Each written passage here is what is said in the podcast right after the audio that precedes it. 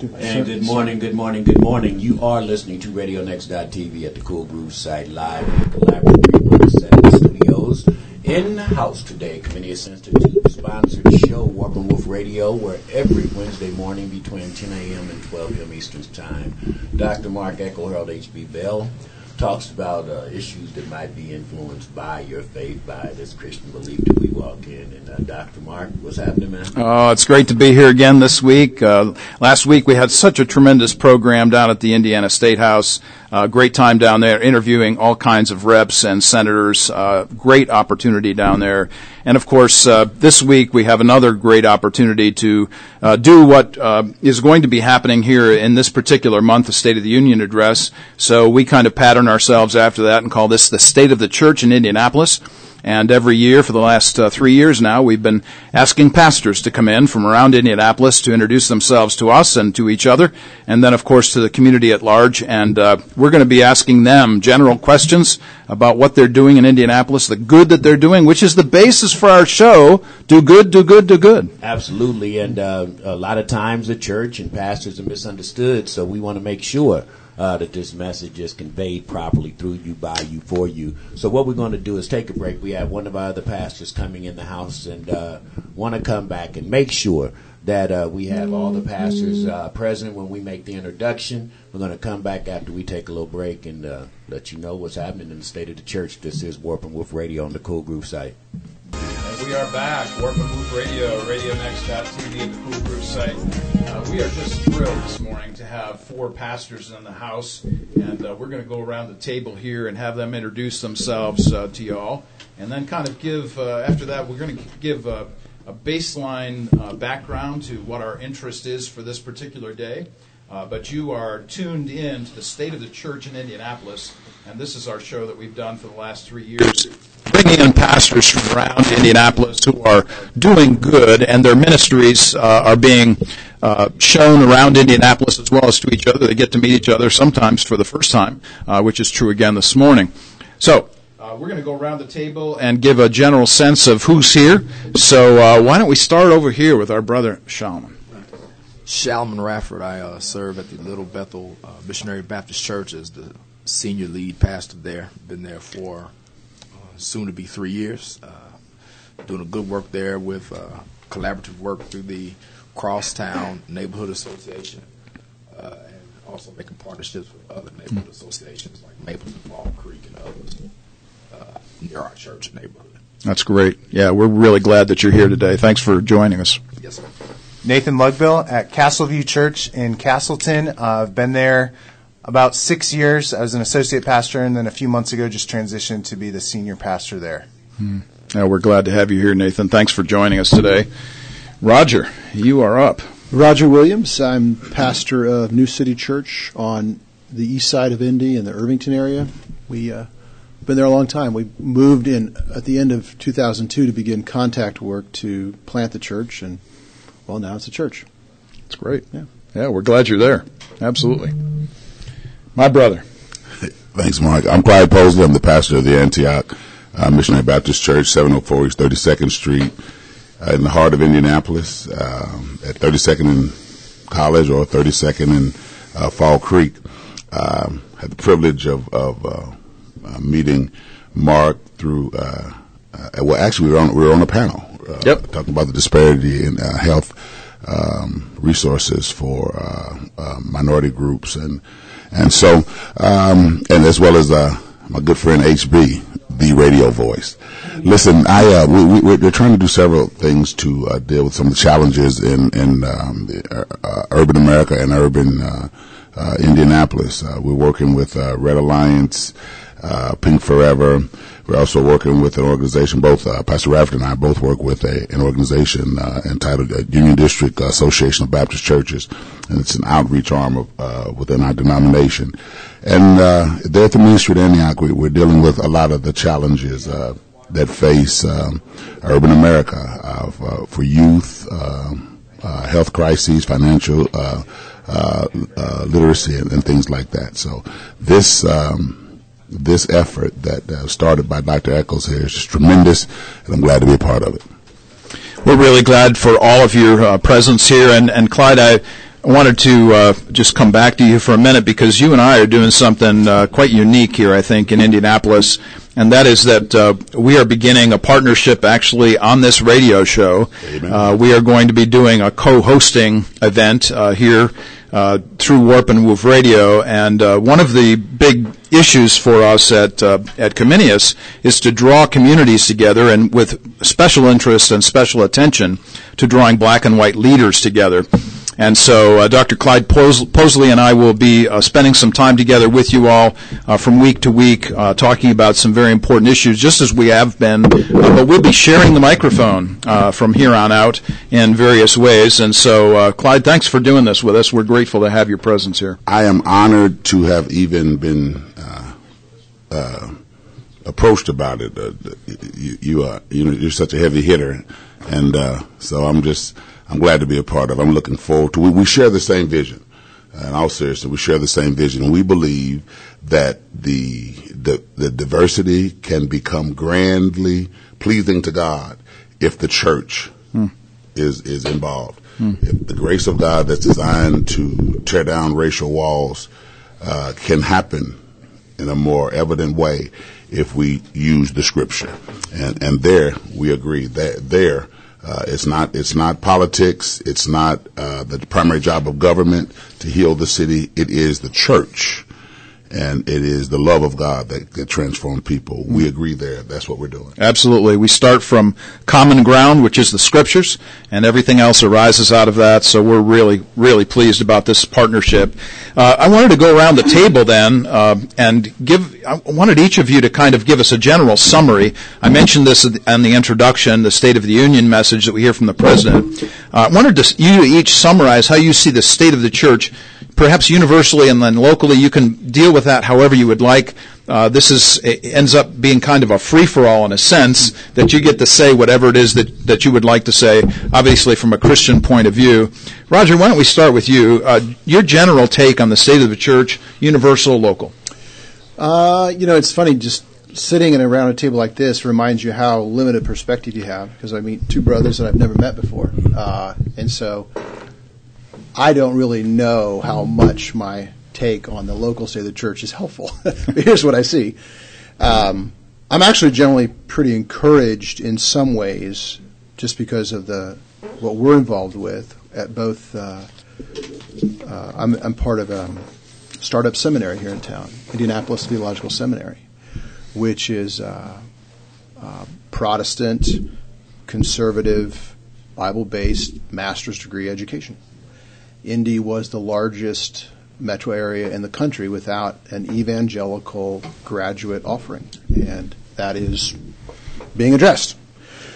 We do some work with a group called the Gospel Coalition as well, which we've seen some some growth in.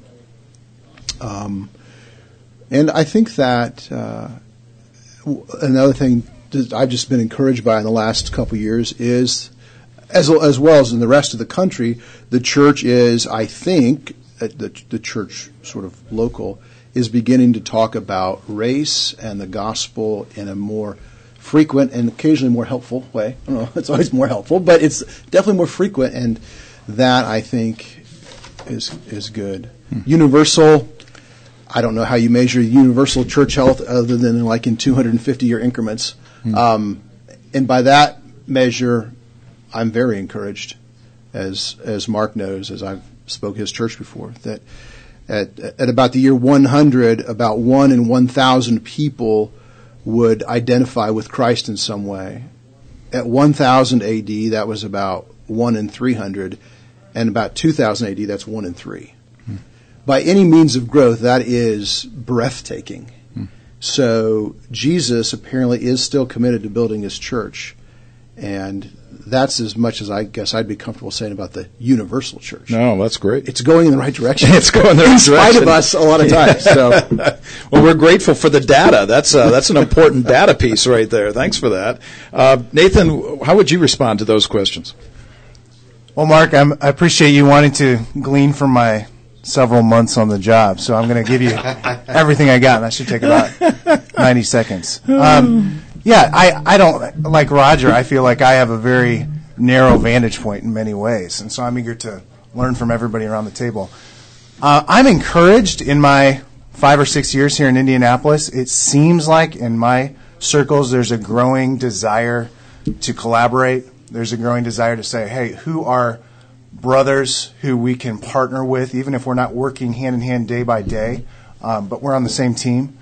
Uh, you know, I think of one way that I've personally experienced that is other churches or other pastors calling or shooting me an email and saying, We've got some former members of yours and they've shown up here. How can we best care for them? Well, that I think shows there's not a territorial mindset. Mm-hmm. There's a, hey, we're here for these people. We're here to do the mission that Christ has, has given us.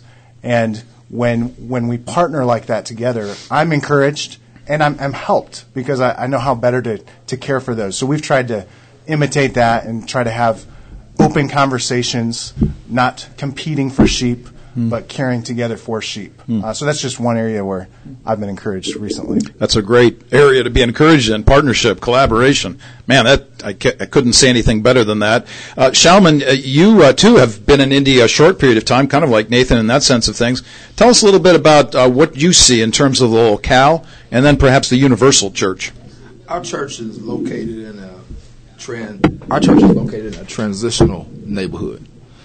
Um, pastoring in an urban context, I think, is sometimes be different than pastoring, say, um, established, strong neighborhoods. Um, our church can make a connection to a family, and in six months, they move out of state or, or move to the other side of town. And they may not have a phone and so it's difficult to keep and maintain strong connections. Um, with that being said, um, our church, our local church, is growing, I would consider it to be a relatively strong church. Mm. Um, black pastors also, I would say, um, have to look at if they're going to be strong pastors that can preach to a diverse group. Have to look at the national scene mm. of the church uh, and uh, I would say that while I, I, have hope for the body of Christ from an eschatological place, because mm-hmm. we're going to win, we already know what the, yeah, there you go. the end is going to be. I, I would say nationally, mm. the American church is somewhat in trouble, um, particularly with uh, the evangelical choice largely. I'm not speaking necessarily of our local pastors who are here today. Just met them. But from a national scene, the evangelical church, in many ways, is uh, putting a black eye on what many will consider the core message of the Bible mm-hmm. to be with regards to inclusivity, um, um, forgiveness, justice,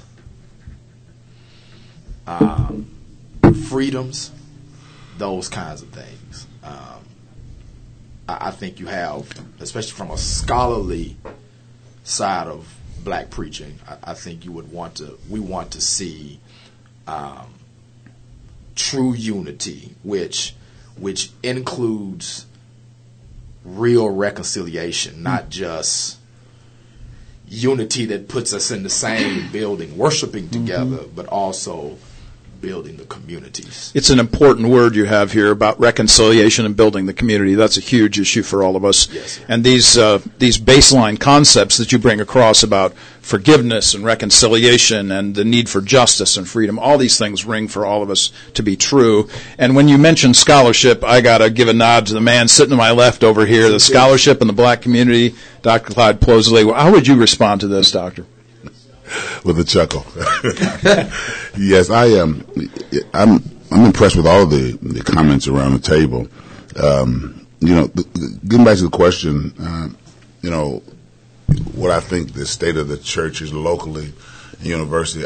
I, I think uh, we we need to consider a, a matrix, some type of um, some type of uh, criteria by which we can uh, fairly consider uh, and judge in the sense of discern. Um, and l- let me go at it from this perspective. Uh, as Christians, we, we know that the Bible is our structures, our matrix. What what do we? How close is the church to the church that Jesus built uh, originally? Let's take a look, for example, and and uh, the the first action required of the church, directed by the Holy Spirit, after the day of Pentecost. Recently, I preached to a group of Baptist ministers at a at, a, at a, an alliance installation, and my subject was good leadership in a bad situation.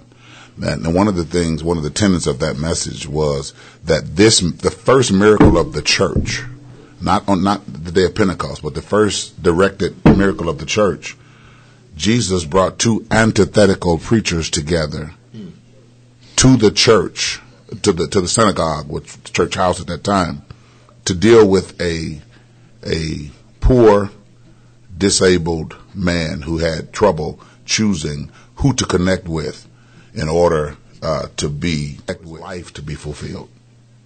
And so, how, how uh, let's fast forward to 2018. How well are we ministering? How how how serious is that focus for the church? Uh, we because the church exists f- for conditions that God can heal to glorify Himself uh, when we when we the church has to be judged, in my opinion, based on how well it is dealing with the least, the poorest, mm-hmm. the most disenfranchised, uh, because uh, or or the the most vulnerable in a society. How well do we um, minister to the needs? How likely is Medicare to continue to exist? How likely uh, are we to keep uh, uh, as many people as possible insured? uh, how, how, how well is the relationship between uh, law enforcement and and and and people, not just black people, not but but but or black or white people, but people, and so the church is supposed to be, in my opinion, the leader of that because God does not talk to people about ministry who are not a part of the church. He speaks to the Holy Spirit, He speaks through the Holy Spirit to people that can hear him. And so God is not coming back after government. He's not coming back after my fraternity. He's not coming back after any particular group. He's coming back after the church. Hmm. And so we, we have to judge ourselves locally as, as, and on the same criteria uh, universally. Uh, uh, how are we dealing with the least? Because mm. that's who Christ came to deal mm. with. Sounds vaguely like Matthew 25. You know, if Absolutely you if you saw me in prison, what'd you do? If Absolutely. you saw me hungry, Gee, that sounds that Absolutely. sounds like Jesus to Absolutely. me. Yeah.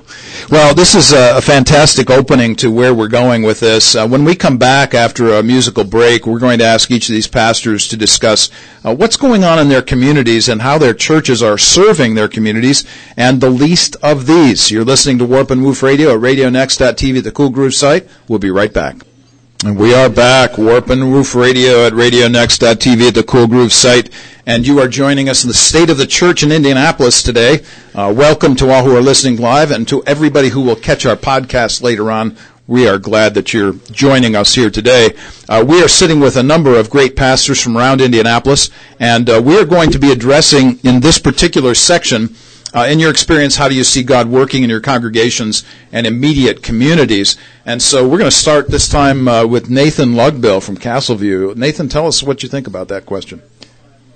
Yeah, how we see God working, probably a number of directions we could go. I think something recently, well, anything I'm sharing is going to be fairly recently. Uh, something recently that I've been encouraged by is just the power of God's Word applied by the spirits to people's lives, impacting day to day life. I know that's hopefully something we always look for in ministry, but I've just seen that, um, heard people connecting whether it's job loss, uh, other other things that they're working through, connecting the Word of God preached or taught, and speaking, even using vocabulary from Scripture mm. and interpreting, and kind of like you were talking about that matrix. How do I understand my life? How do I understand my circumstances? Right.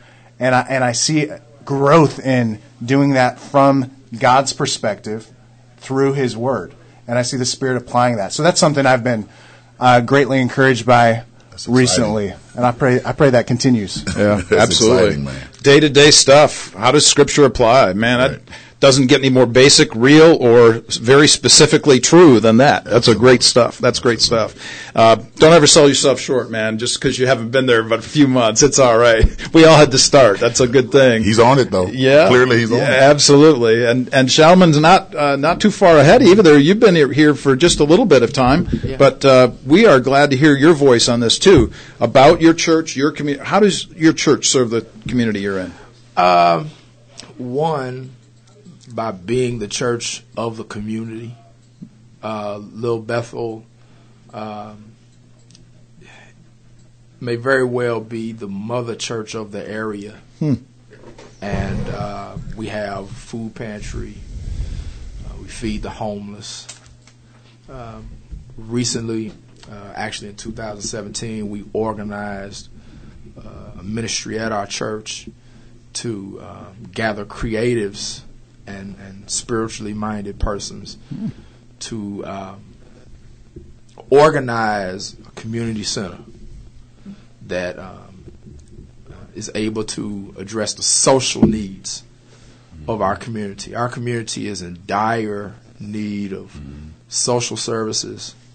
Um, the interesting thing um, that's happening at Little Bethel is uh, our church is serving in a community that is rapidly changing. And so we're also trying to see if what we have to offer in many ways is feasible and how we can change what we're doing so as to transition with the community. Um, a lot of my members come into the community for church. They don't necessarily live there.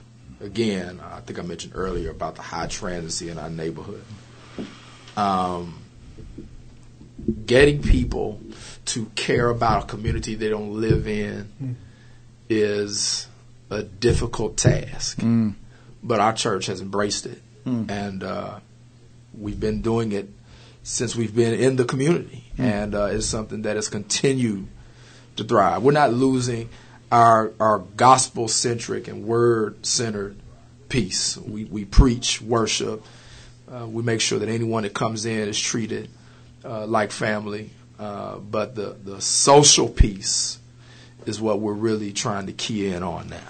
You know, Mark, if, if, if I may, um, uh, Pastor Rafford is, is, is being extremely humble today. He has a 20,000 square foot facility uh, across the street from his church with about 20 classrooms, a gymnasium, a updoor, a upstairs track, a full kitchen, a stage, and he is, he is, the church is, uh, I happen to know this because I'm out of that church years ago. Okay. But, uh, uh, he, he, his church is well equipped for the very things he's talking about. So I, I really want to, he probably wouldn't have said it, and so I kind of want to throw that in. That, that, that, that church is a mother church in that community, and they have put the resources together to be the social ministry in that in that in that community, and, he, and that that ministry is to be is to be commended about that. This is a It's the only one of its kind in that community. It is. And- uh, if, if I could say, I'm Please, sorry to cut ahead. you off. Uh, one of the things that my predecessor, Dr. Troy Ladd, uh, wanted to emphasize for the church is that it not have a country club mentality Mm-hmm. to build things just for the people that attend the church. There you go. exclusivity. There you that, go. Right. uh, we wanted to, it was his vision and, mine, to make the church a place for the people in the community. Uh, now, with that, um, you're going to get some challenge, some pushback, because uh, there are some in the church who view themselves not just as members of the church, but as stakeholders. They they've made a financial investment. You see what I'm saying? And so uh, uh, those persons have been quite kind, Mm-hmm. so as to partner with the vision Well, of, good. of the pastoral leadership to to to take what they're paying for and to give it away. This is a wonderful thing, though, and you know, I think the most important word that you just used in, in all of the wonderful things you just said is the word "with." Hmm. This consistency that you have in your church in making these transitions because it sounds like you've been making a few of them. But you, the word that you used with the preposition is so important that this is going on together. Yeah. That's a wonderful thing. We're so pleased about this, and thanks for adding, uh, Clyde, about uh, what was what's going on there in terms of facilities.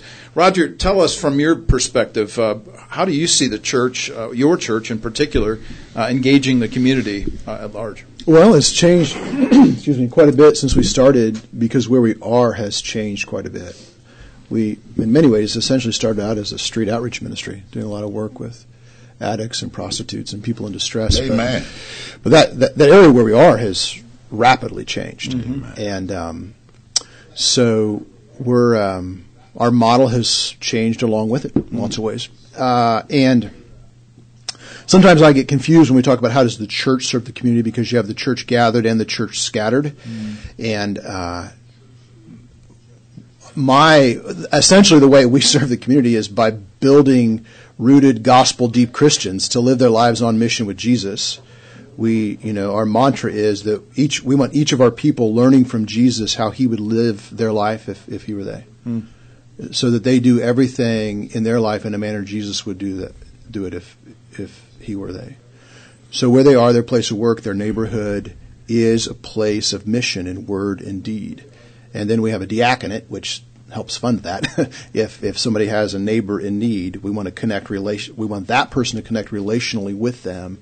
And if they don't have the resources to help with that, well, we have a diaconate at the local at the gathered church level to help that.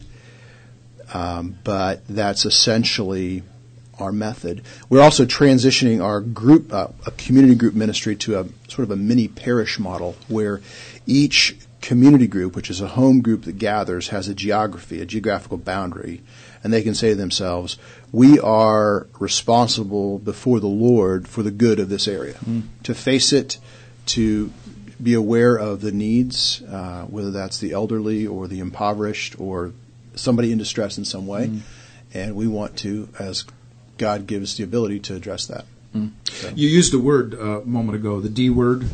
Uh, Diaconate? Diaconate. Yeah. Tell everybody, just so everybody knows that's hearing this, what that means. A diaconate is just, uh, yeah, that's probably a denomination specific word for the deacon team, the group of men or men and women, depending on your church, that is, forms the deacons, which addresses strategically the mercy needs in the local church and in the community, and hopefully helps fund them.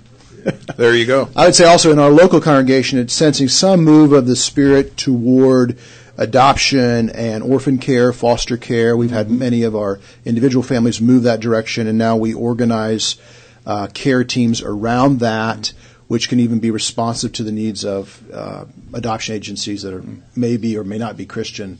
But if there's a family that's fostering uh, uh, that has a need, we want to be able to come around that family strategically and, and help as we can. This is a wonderful thing. You know, uh, Clyde, I'm hearing an awful lot about the Spirit and about Jesus.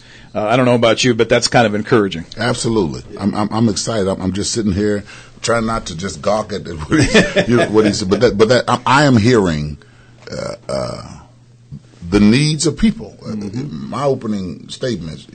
What is a ministry doing trying to find a way um, to meet the needs of people? And the needs of people are various. Yeah. This, this, this, man of God just mentioned uh, orphans. How much? How much do we hear about that? Mm-hmm. Adoption. Right?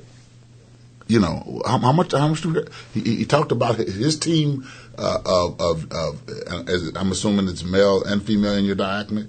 His his team of of leader. He has a leadership team who understands that their role is is not only in the body of Christ, uh, rather in, inside the congregation, but to the the mission field, the local mission field, and they understand that. You cannot have successful ministry without your leadership team understanding the full scope of their of, of their role, because pastors lead churches, but the churches do ministry. Pastors are interchangeable.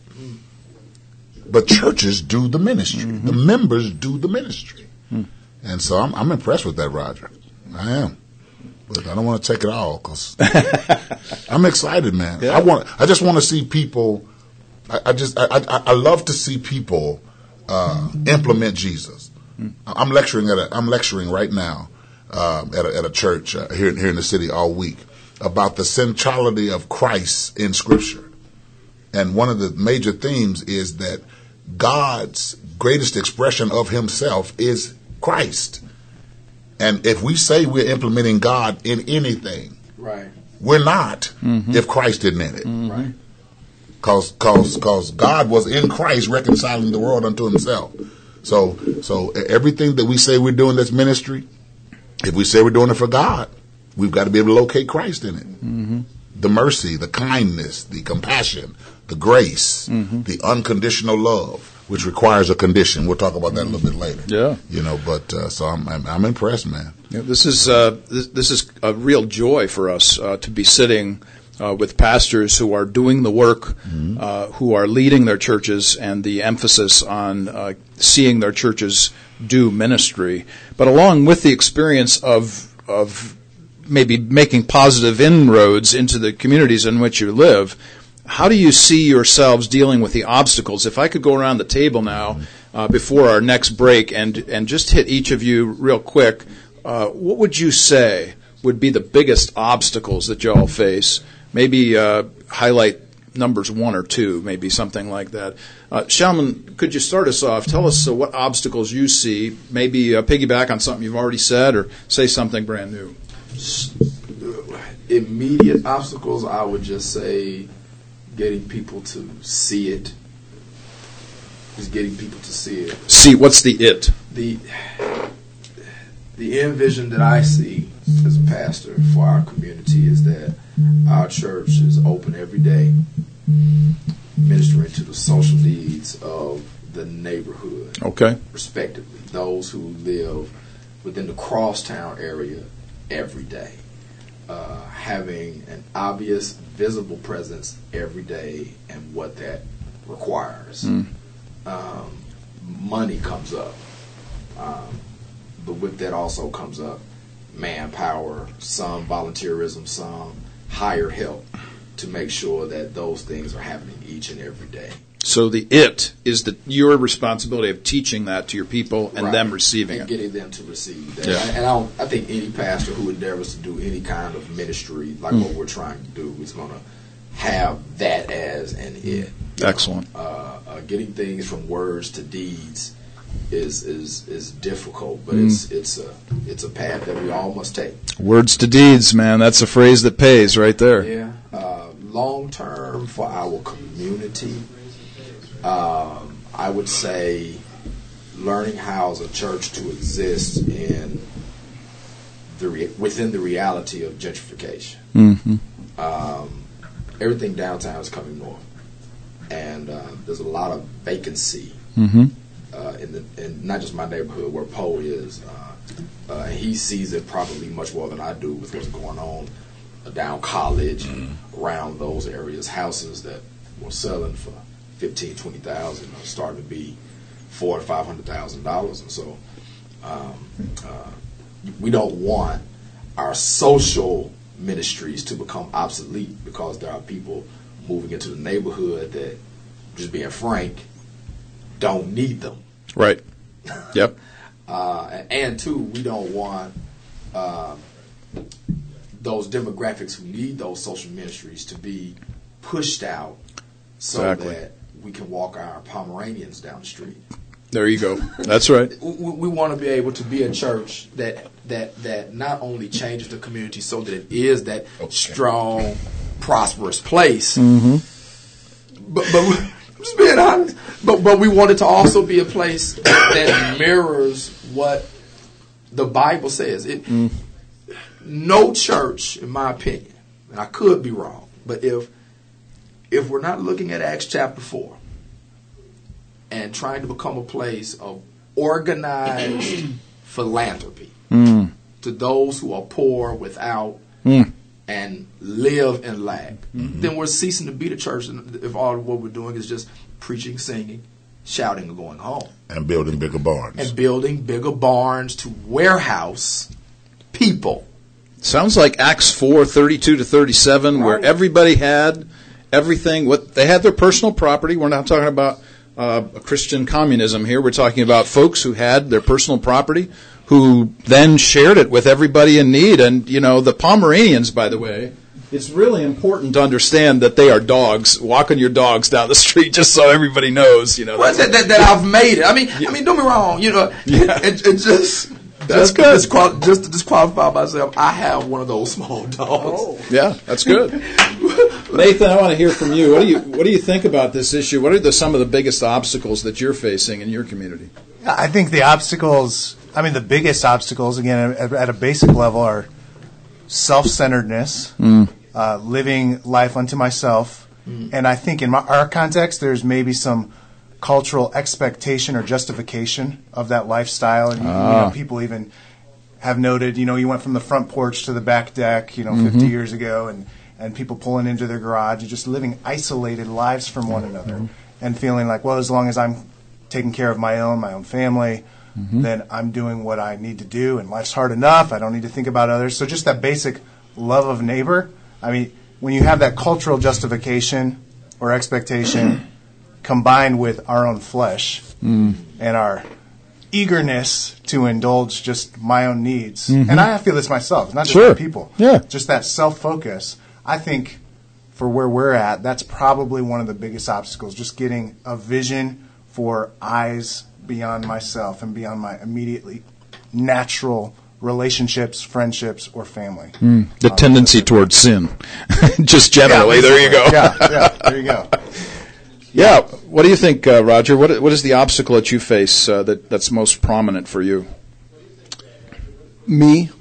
Your church? No, me. That's the obstacle. I think uh, leadership.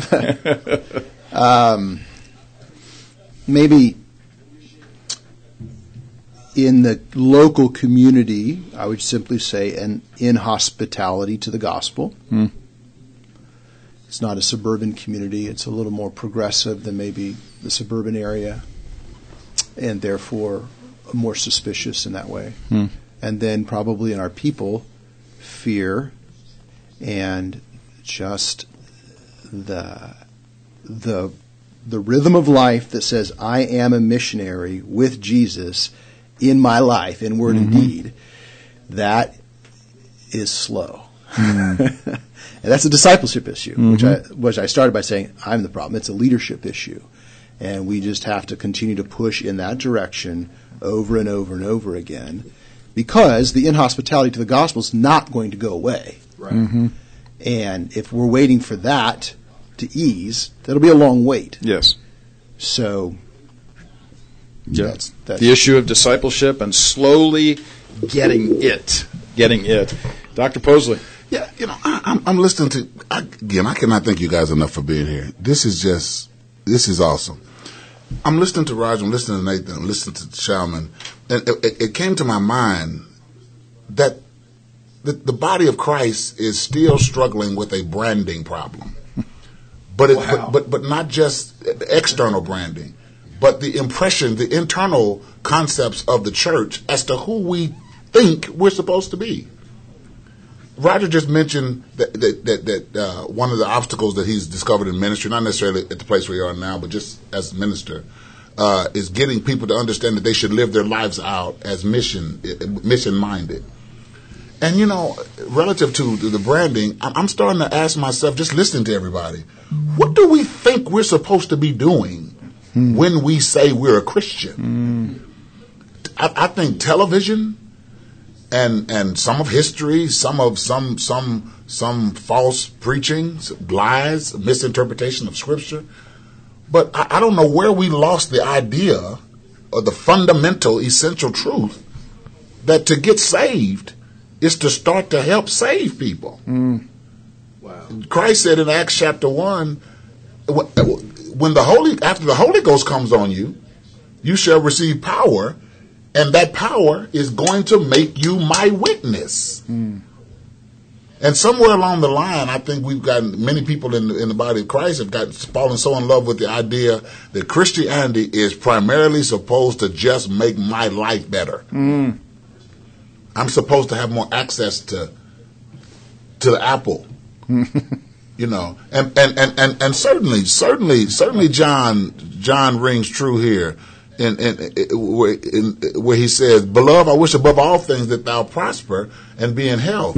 But it's, it's amazing, uh, we leave the last part out most often. As thy soul prospers.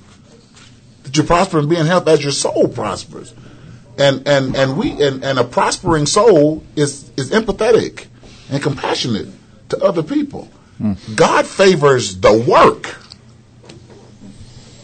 And and I think somehow I think part of the problem I think maybe a universal obstacle for leadership is is the idea that something else is more important than soul winning. Hungry people are the number one job of saved people. When you get saved, getting people saved, getting people clothed, helping people out of prison. Be, and I I know that sounds so fundamental for people who are here and we're leaders, but uh, but I mean, let's really think about this. This brother just sat next to me and said one of the issues that he had, it's an issue for me, it's an issue for all of us, is getting people to understand you're a missionary. you're, you're a missionary. He called Christ called twelve apostles to make them missionaries.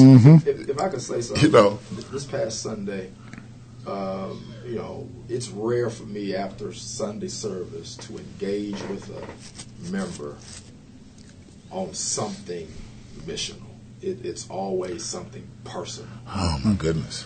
Boy, that's a That's deep. that's a really important idea. And before you take that further, we got to take a break. Sorry, uh, we're going to come back. We're going to hit this idea about uh, how we are going to go about doing this, not just as a collective, but as personal uh, leaders in Christ's church. And we want to specifically address uh, the issues of inclusivity and exclusivity. When we come back, you're listening to Warp and Woof Radio and RadioNext.tv at the Cool Groove site. We'll be right back. And we are back. Warp and Woof Radio, RadioNext.tv at the Cool Groove site. You are listening to the State of the Church in Indianapolis, and we have a great group of pastors here today uh, discussing with us the issues that they face in their pastoral ministries and in the communities that they serve. And in this particular go round, we wanted to address the issue of uh, this question How do we maintain the exclusivity of the gospel? That is, when we say that, we're talking about Jesus, that there is no other uh, way to heaven but through him. The exclusivity of the gospel while offering inclusivity to sinners. How do we go about uh, that process? And so I'd like to reverse uh, the process here today and uh, start with uh, Dr. Posley and kind of go around the table to Roger and Nathan and Shalman. Uh, how do you deal with this exclusivity of the gospel and inclusivity? You know, one of the ways to begin to deal with uh, this, Mark, is is to not seek to disconnect from the crowd you may have been saved from.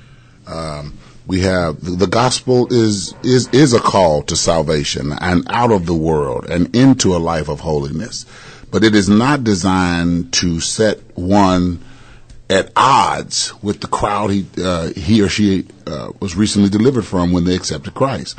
They are uh, uh, your assignment.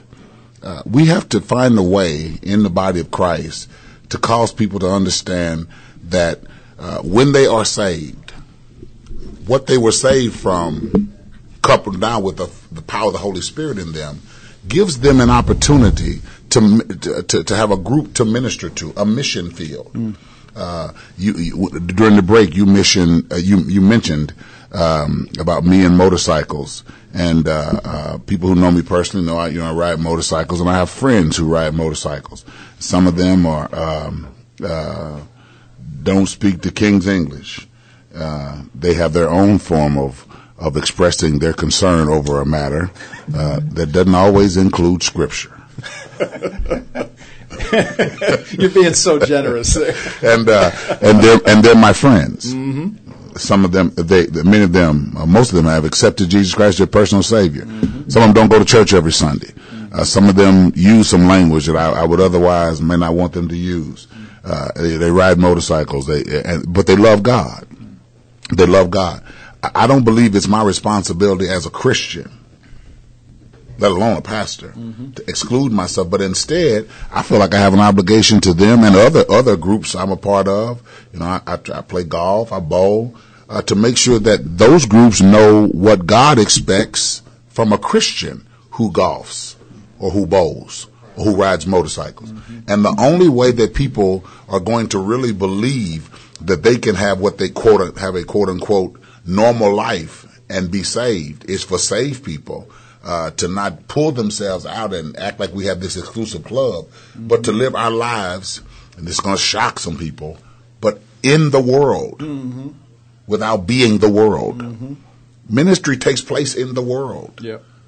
People who are lost, broken families, hurting husbands, people who've been molested, they- they're in the world. Yep. And so people who have hurting families, broken families, hurting, uh, have been molested, who are in the church, have to maintain um, uh, exclusivity without uh, uh, being so inclusive that we forget these people. Yes. No, no. We, we our job is is is, is the work is in the in, in the world. Mm-hmm. The work is in the world. That, that's just the way it is. There it The work is in the world. Roger, from your perspective, exclusivity of the gospel, and without losing the inclusivity of sinners. Well, I'm comforted by the fact that one of the things the gospel excludes from salvation is me. And so by that I mean that like if I'm in Christ it's because I've been rescued in spite of myself.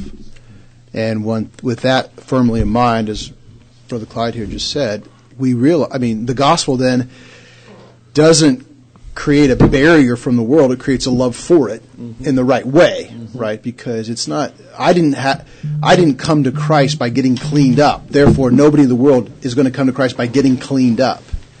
And uh, the exclusivity of the gospel in part means all of your cleaning yourself up is excluded. So I'm I'm free from that That's a great statement. and that allows us to be in the world, just to be where we are. And as far as the exclusivity of Christ, theologically, I've never concerned about that. The gospel is a stumbling block. If you are committed to preach Jesus Christ and Him crucified, there are going to be people who find it offensive, uh, foolish, or life giving power. And that's up to the Holy Spirit. I, that's out of my Yeah. That'd be punching above my weight class to, to figure that part out. But I just think that, that actually, in some ways, the exclusivity of the gospel is quite comforting to people because it's it's not so broad. I mean, you're so broad, you never know quite know for sure. You know, am I accepted with God or not? In Christ, you are. Yes. Uh, that's what I had to say. The problem with inclusivity is its definition. Because if you start with inclusivity, then you're left with the question who gets to decide who's included? And then, by what standard will you decide who's included? The exclusivity has to precede inclusivity because the exclusivity already sets the standard and it already says who. Yeah, so that's another thing I was thinking. Sorry. Good. I think that in some ways the gospel is completely inclusive. Anybody can come in. There you go, yeah. If they come in through Jesus. Yeah. So that gives me hope operating in the world. I mean, I get I got to come into the kingdom. uh, there's hope for anybody else, uh, and the only way that's given to them is through the communication of the gospel by God's people. Mm-hmm. Great word. Thank you. Nathan, your perspective exclusivity, inclusivity of sinners. Yeah, I preaching through the Gospel of Mark, and I've been struck by how you see both of those in Jesus. Mm-hmm. And you see Mark chapter two, it's tax collectors, sinners, people are embraced who are shocking the religious authorities. They can't believe that they would be included. Mm-hmm.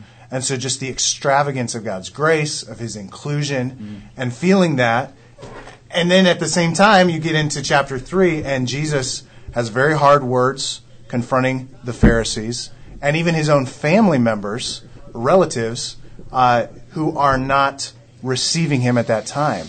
And they say, Your family's outside. He said, Who's my family? He said, No, my, my family are those who do the will of my Father.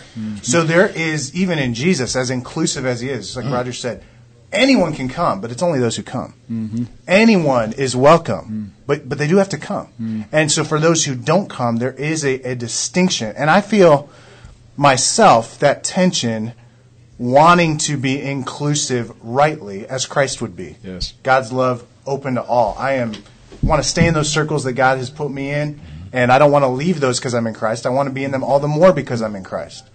And at the same time, out of love, I don't think clear lines are um, wrong or unloving. I actually think they're loving. Mm-hmm. And, and we could we could talk more about that. Something we say a lot of, at our church is the gospel is for sinners. Well, that's that's for everybody, mm. and we are a church of sinners, exclusively made up of sinners. Mm. But we are repenting sinners by God's grace. So that's the distinction that has to be made. I, I share the gospel with you as the same need you have, I have.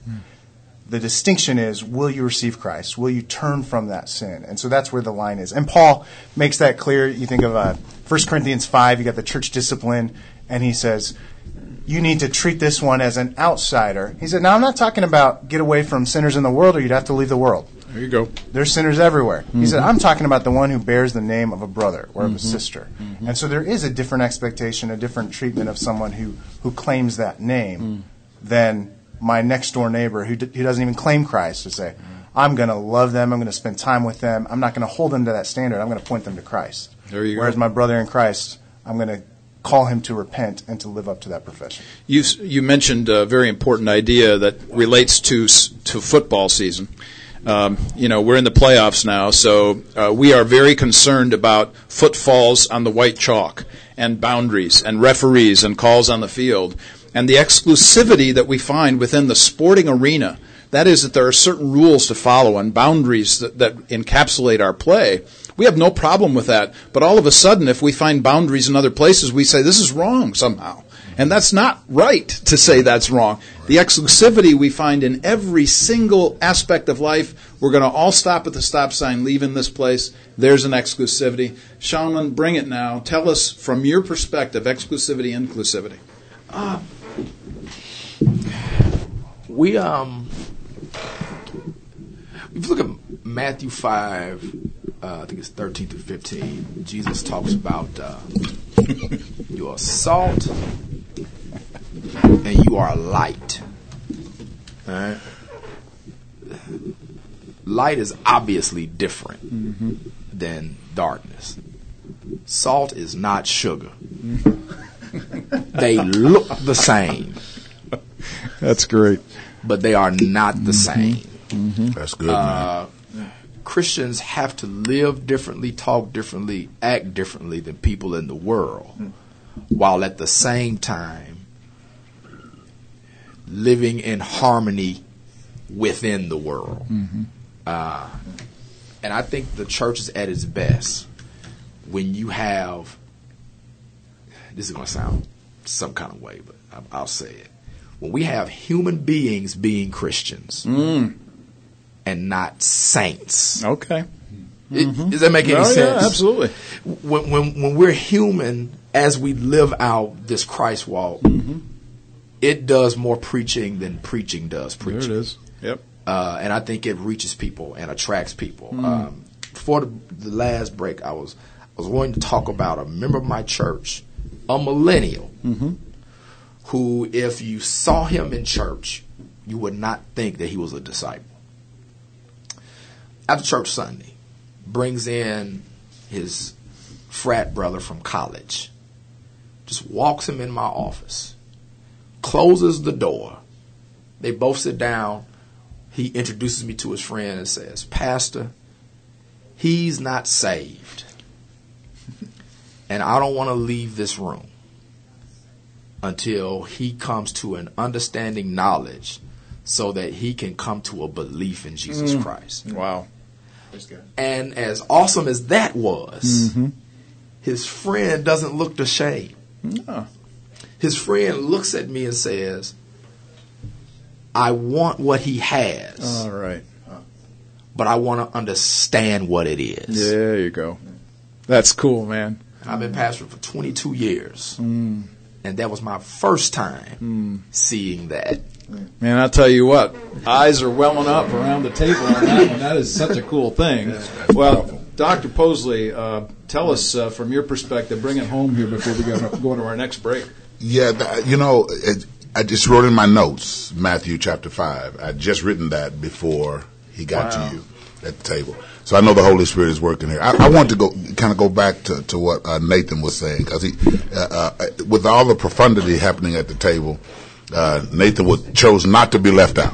He, he he he said that that we have to include, but um, we have to.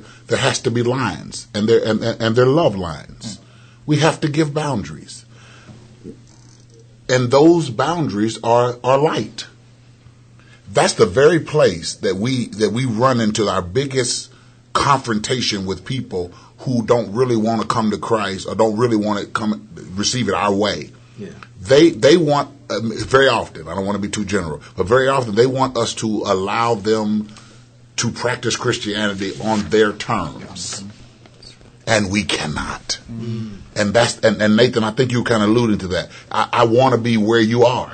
I don't want my Christianity to make you think I'm above you because and I'm not above you. I've just made some decisions that you haven't made yet. Mm-hmm. But I I have an obligation to try to live holy, and I have that obligation first to God, but and then to myself, but also to you. You need me to show you the difference. Right. You need a boundary. Right. Or you because without rules, wi- without instruct, you, you don't really know what the difference between salt and sugar is. Mm-hmm.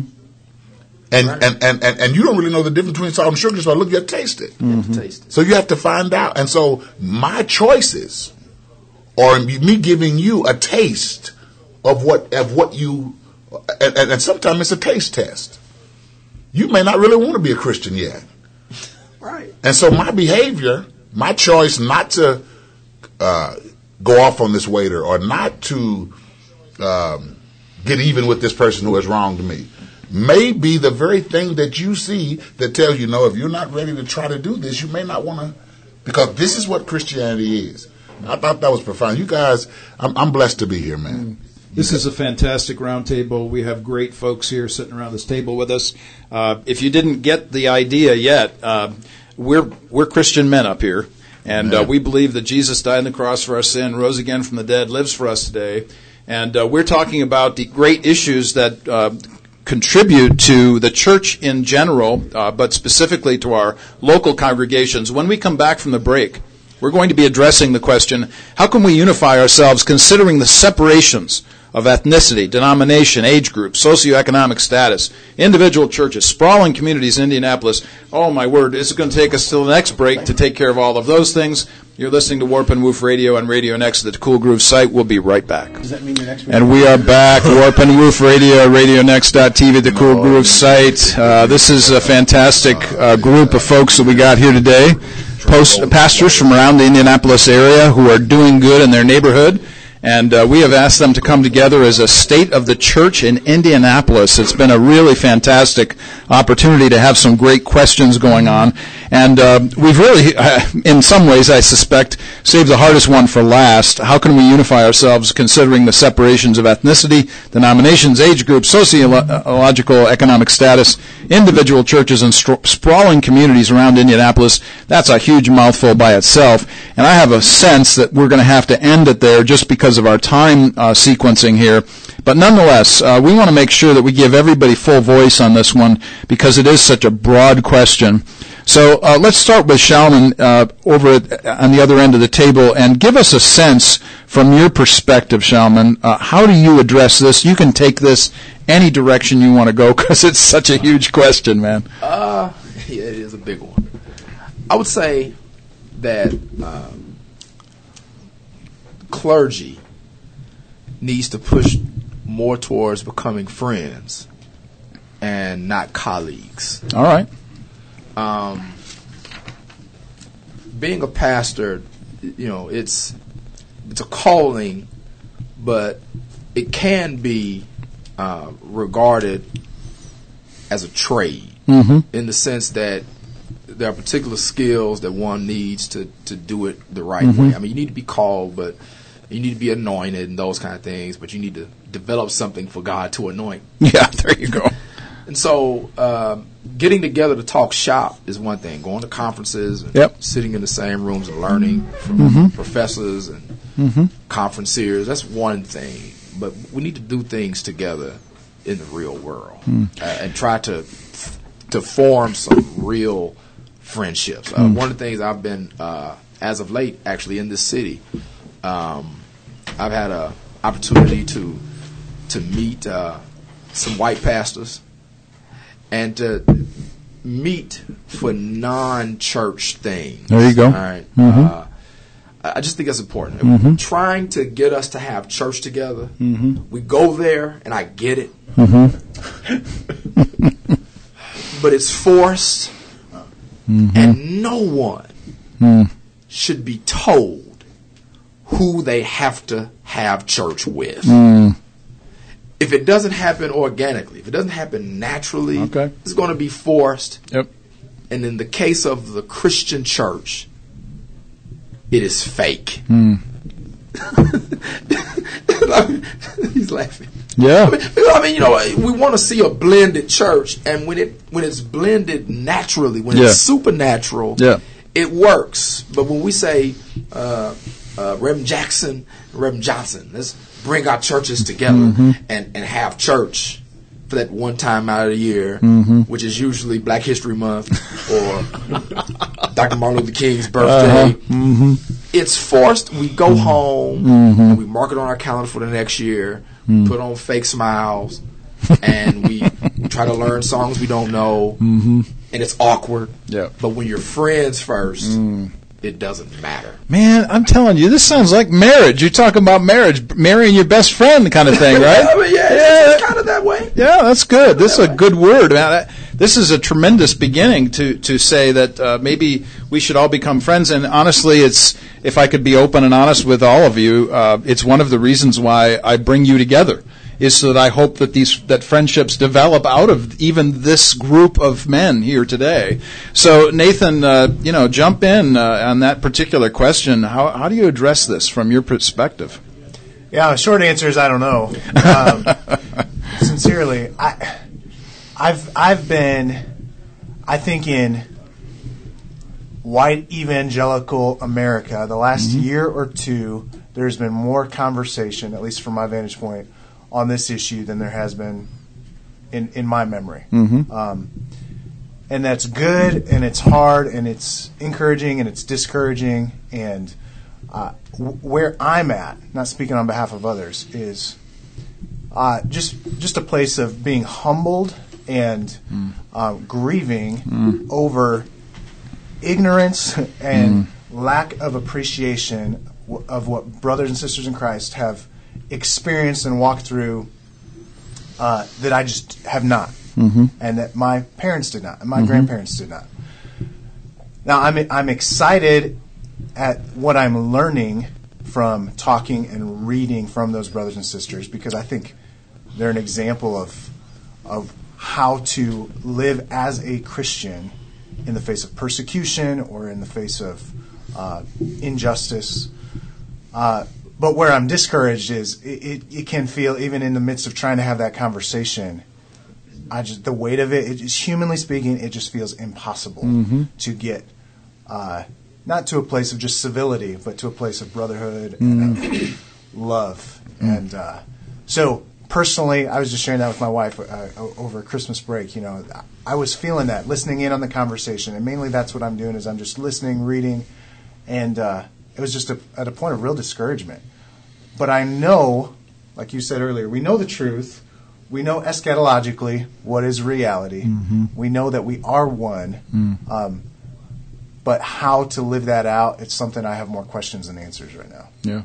Well, that you know, certainly uh, I don't know are some of the most freeing words in the English language when put together, and it certainly is an emphasis and a demonstration of humility. Uh, all of us uh, need to walk those roads for sure.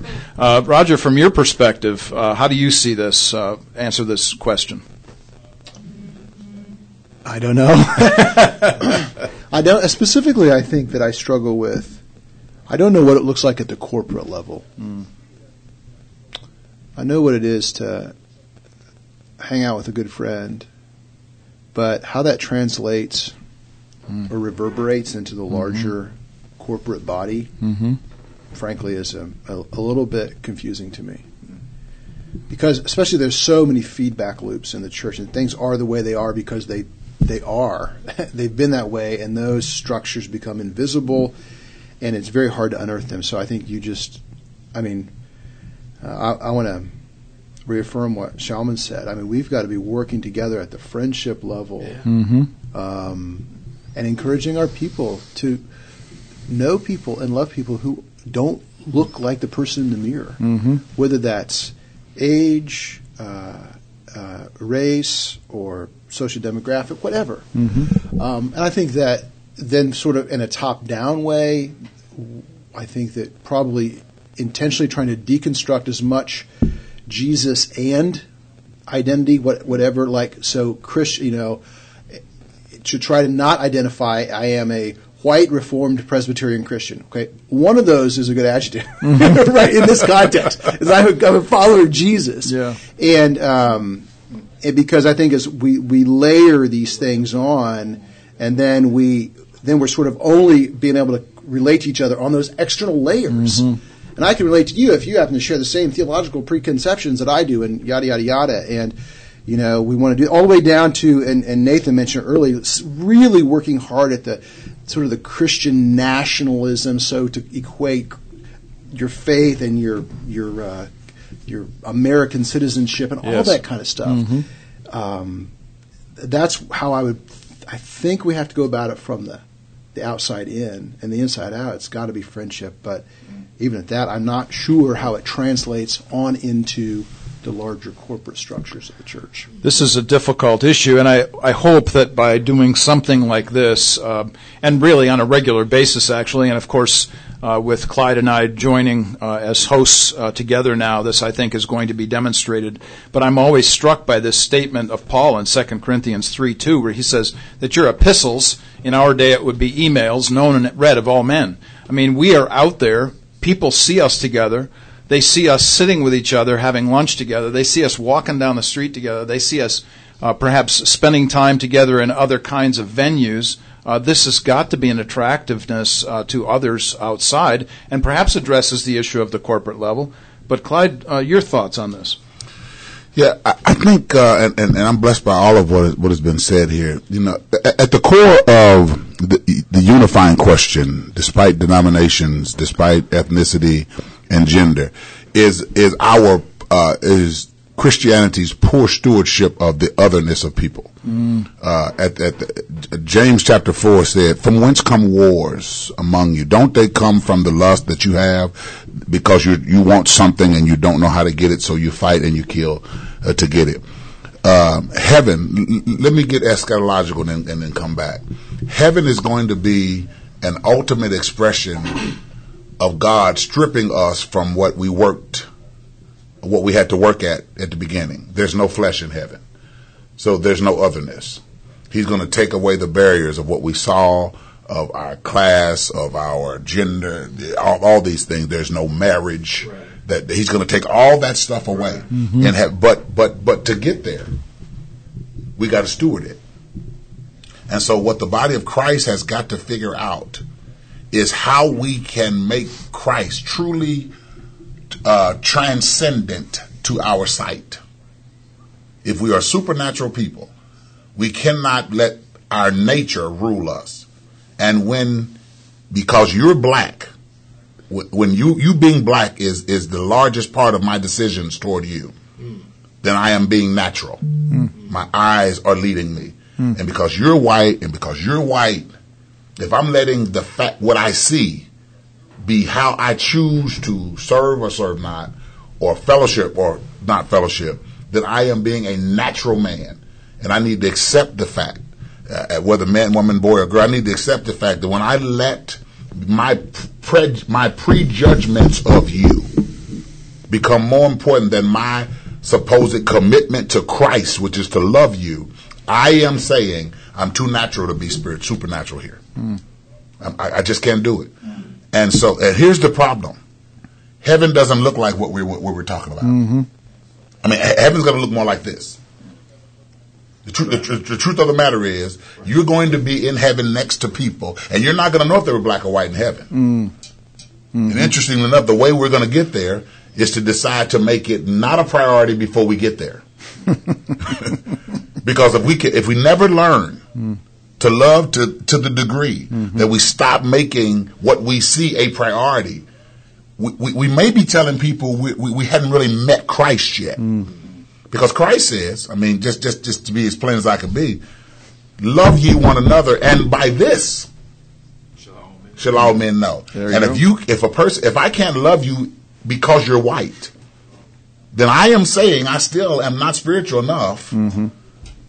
to love you like he wants to because if he's assigning me to love you, mm-hmm. we, we're hosting a show together. Mm-hmm. You're a white man, I'm a black man.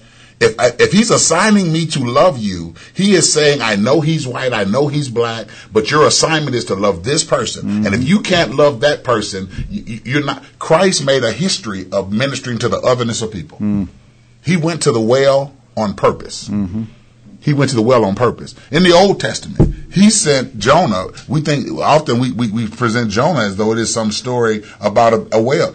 The the story of Jonah is God sending people, sending Jonah to a people that Jonah hated and hated Jonah. Isn't that the truth? Yeah.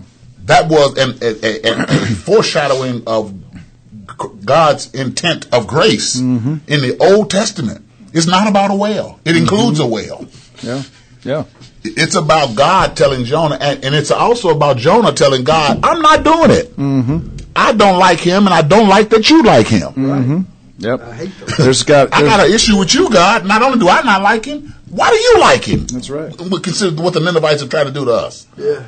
And so we have got to get to the place where we express true Christianity by confronting what we don't always like or are not used to.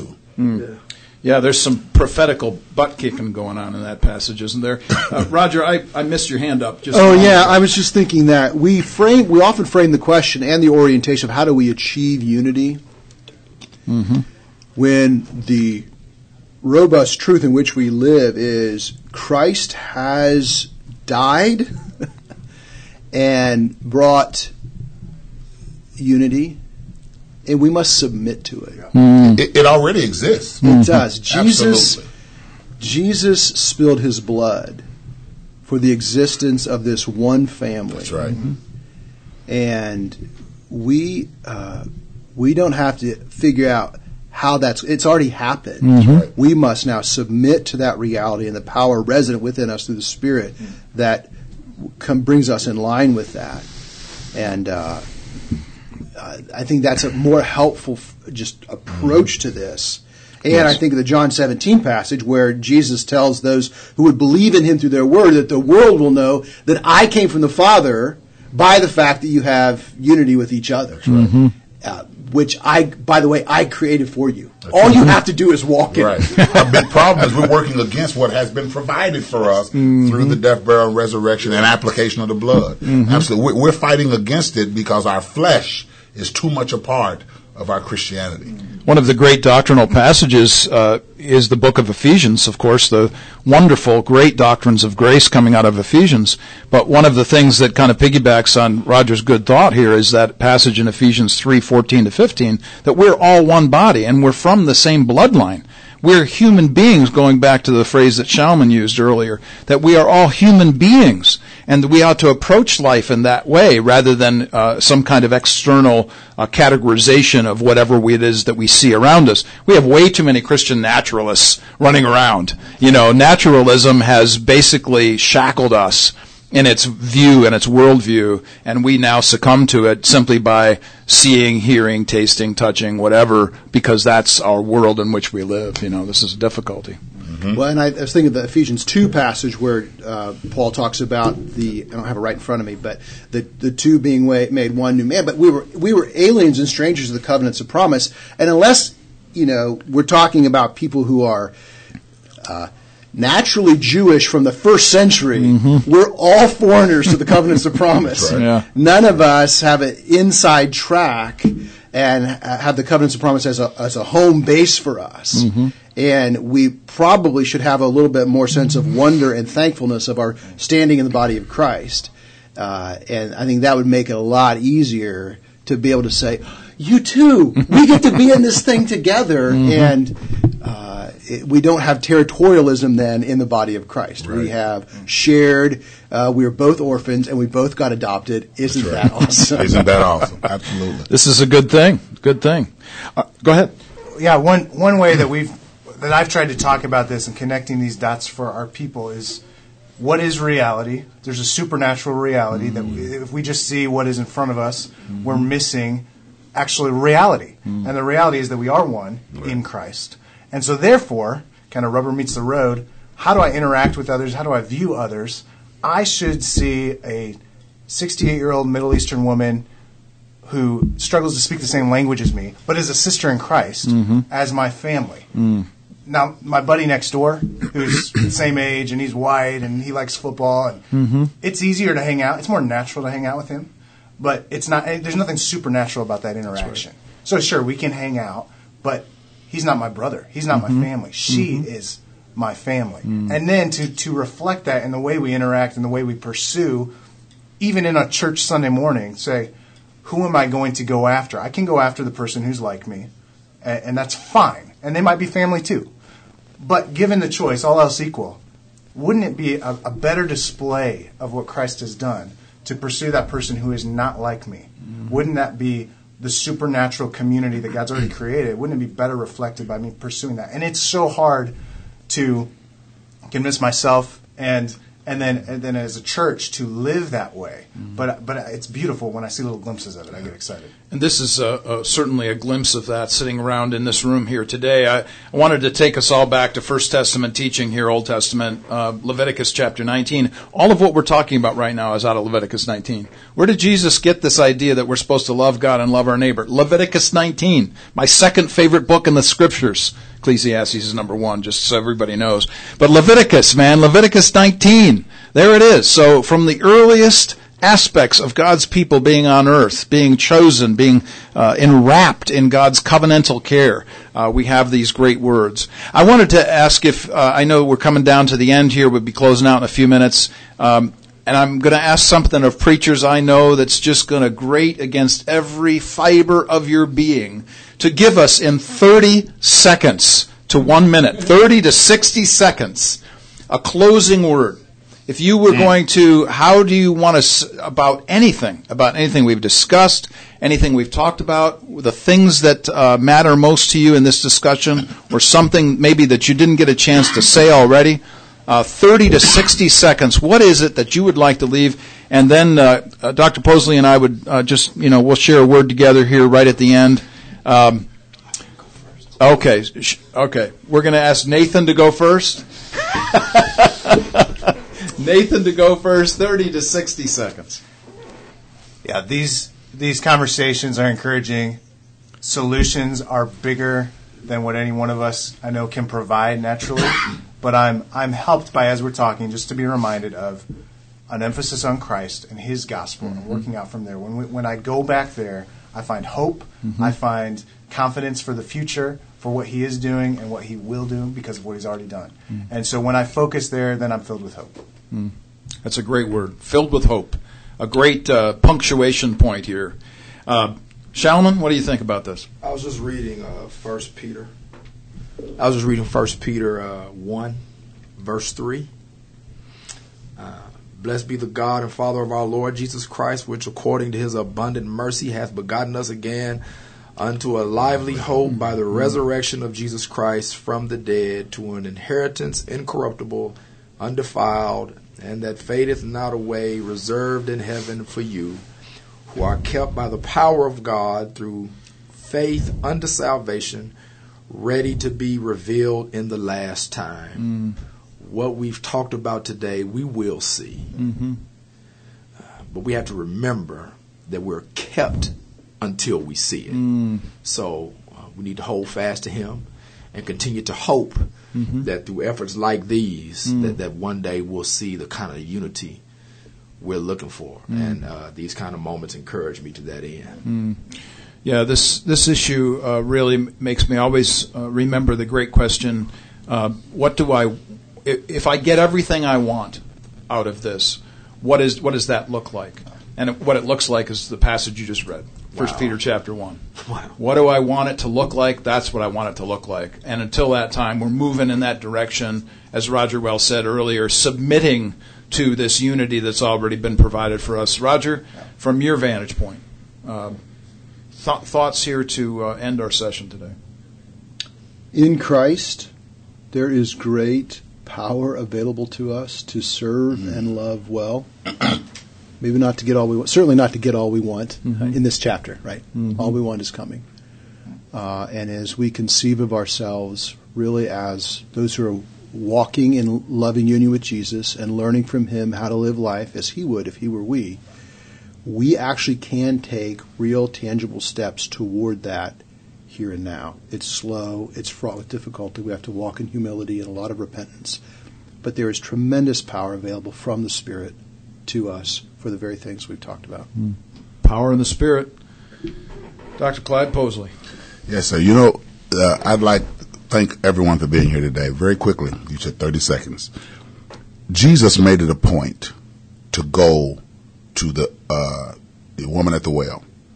She was ostracized. He made it a point to go to the Gentile daughter of Jairus. And then the first miracle of the church I want to go back to. After the coming of the Spirit, Jesus brings two antithetical apostles together to heal a man. He, he, he, he, he, he brings the leaders he's just filled the two leaders that he knows are at the opposite ends of, of the spectrum culturally to come together for the first miracle. Mm. That is a picture of what I believe God is requiring of us today.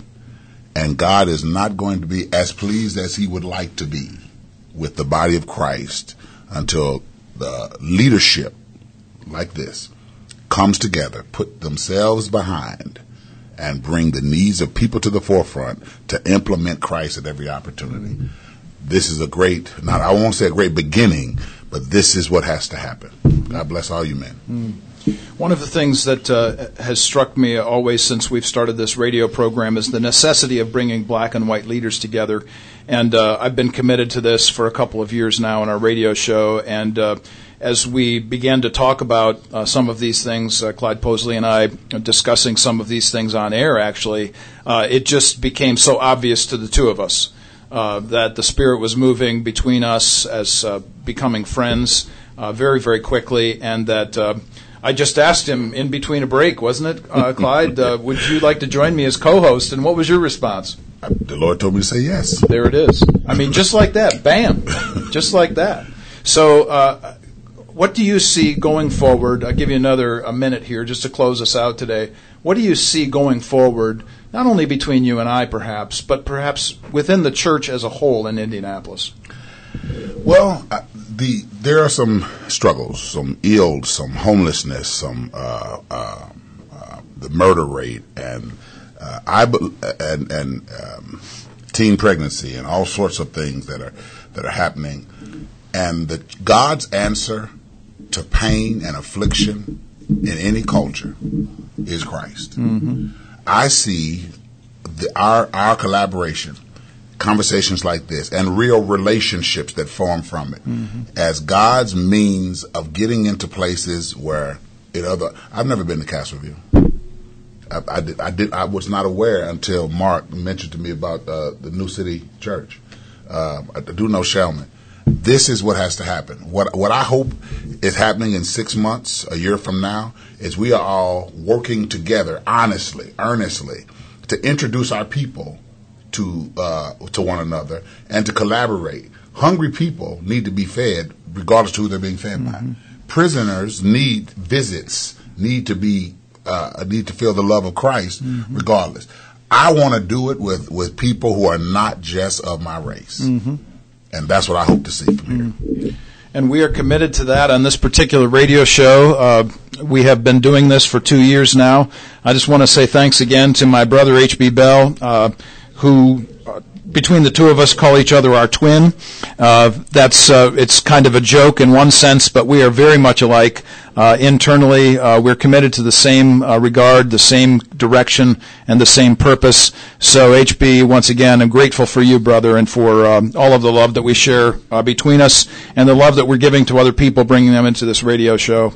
Uh, you've been listening to Warp and Woof Radio. Uh, this particular session has been all about the issue of the state of the church in Indianapolis. You've been listening to four great pastors here address essential concerns around the table, but now will, of course, continue their work uh, throughout uh, the work in Indianapolis. We're grateful to, for their time today. Thank you ever so much, gentlemen, for being here, and thank you to your churches as well. Warp and Woof Radio, RadioNext.tv at the Cool Groove site. Uh, next week, we will be dealing with uh, new and interesting issues as it relates to the next steps in the new year, and we are looking forward to that with my co-host Clyde Posley. Welcome to the show, Clyde. Delighted to be here, my friend. All right, brother, and we will see you next time. God bless you all.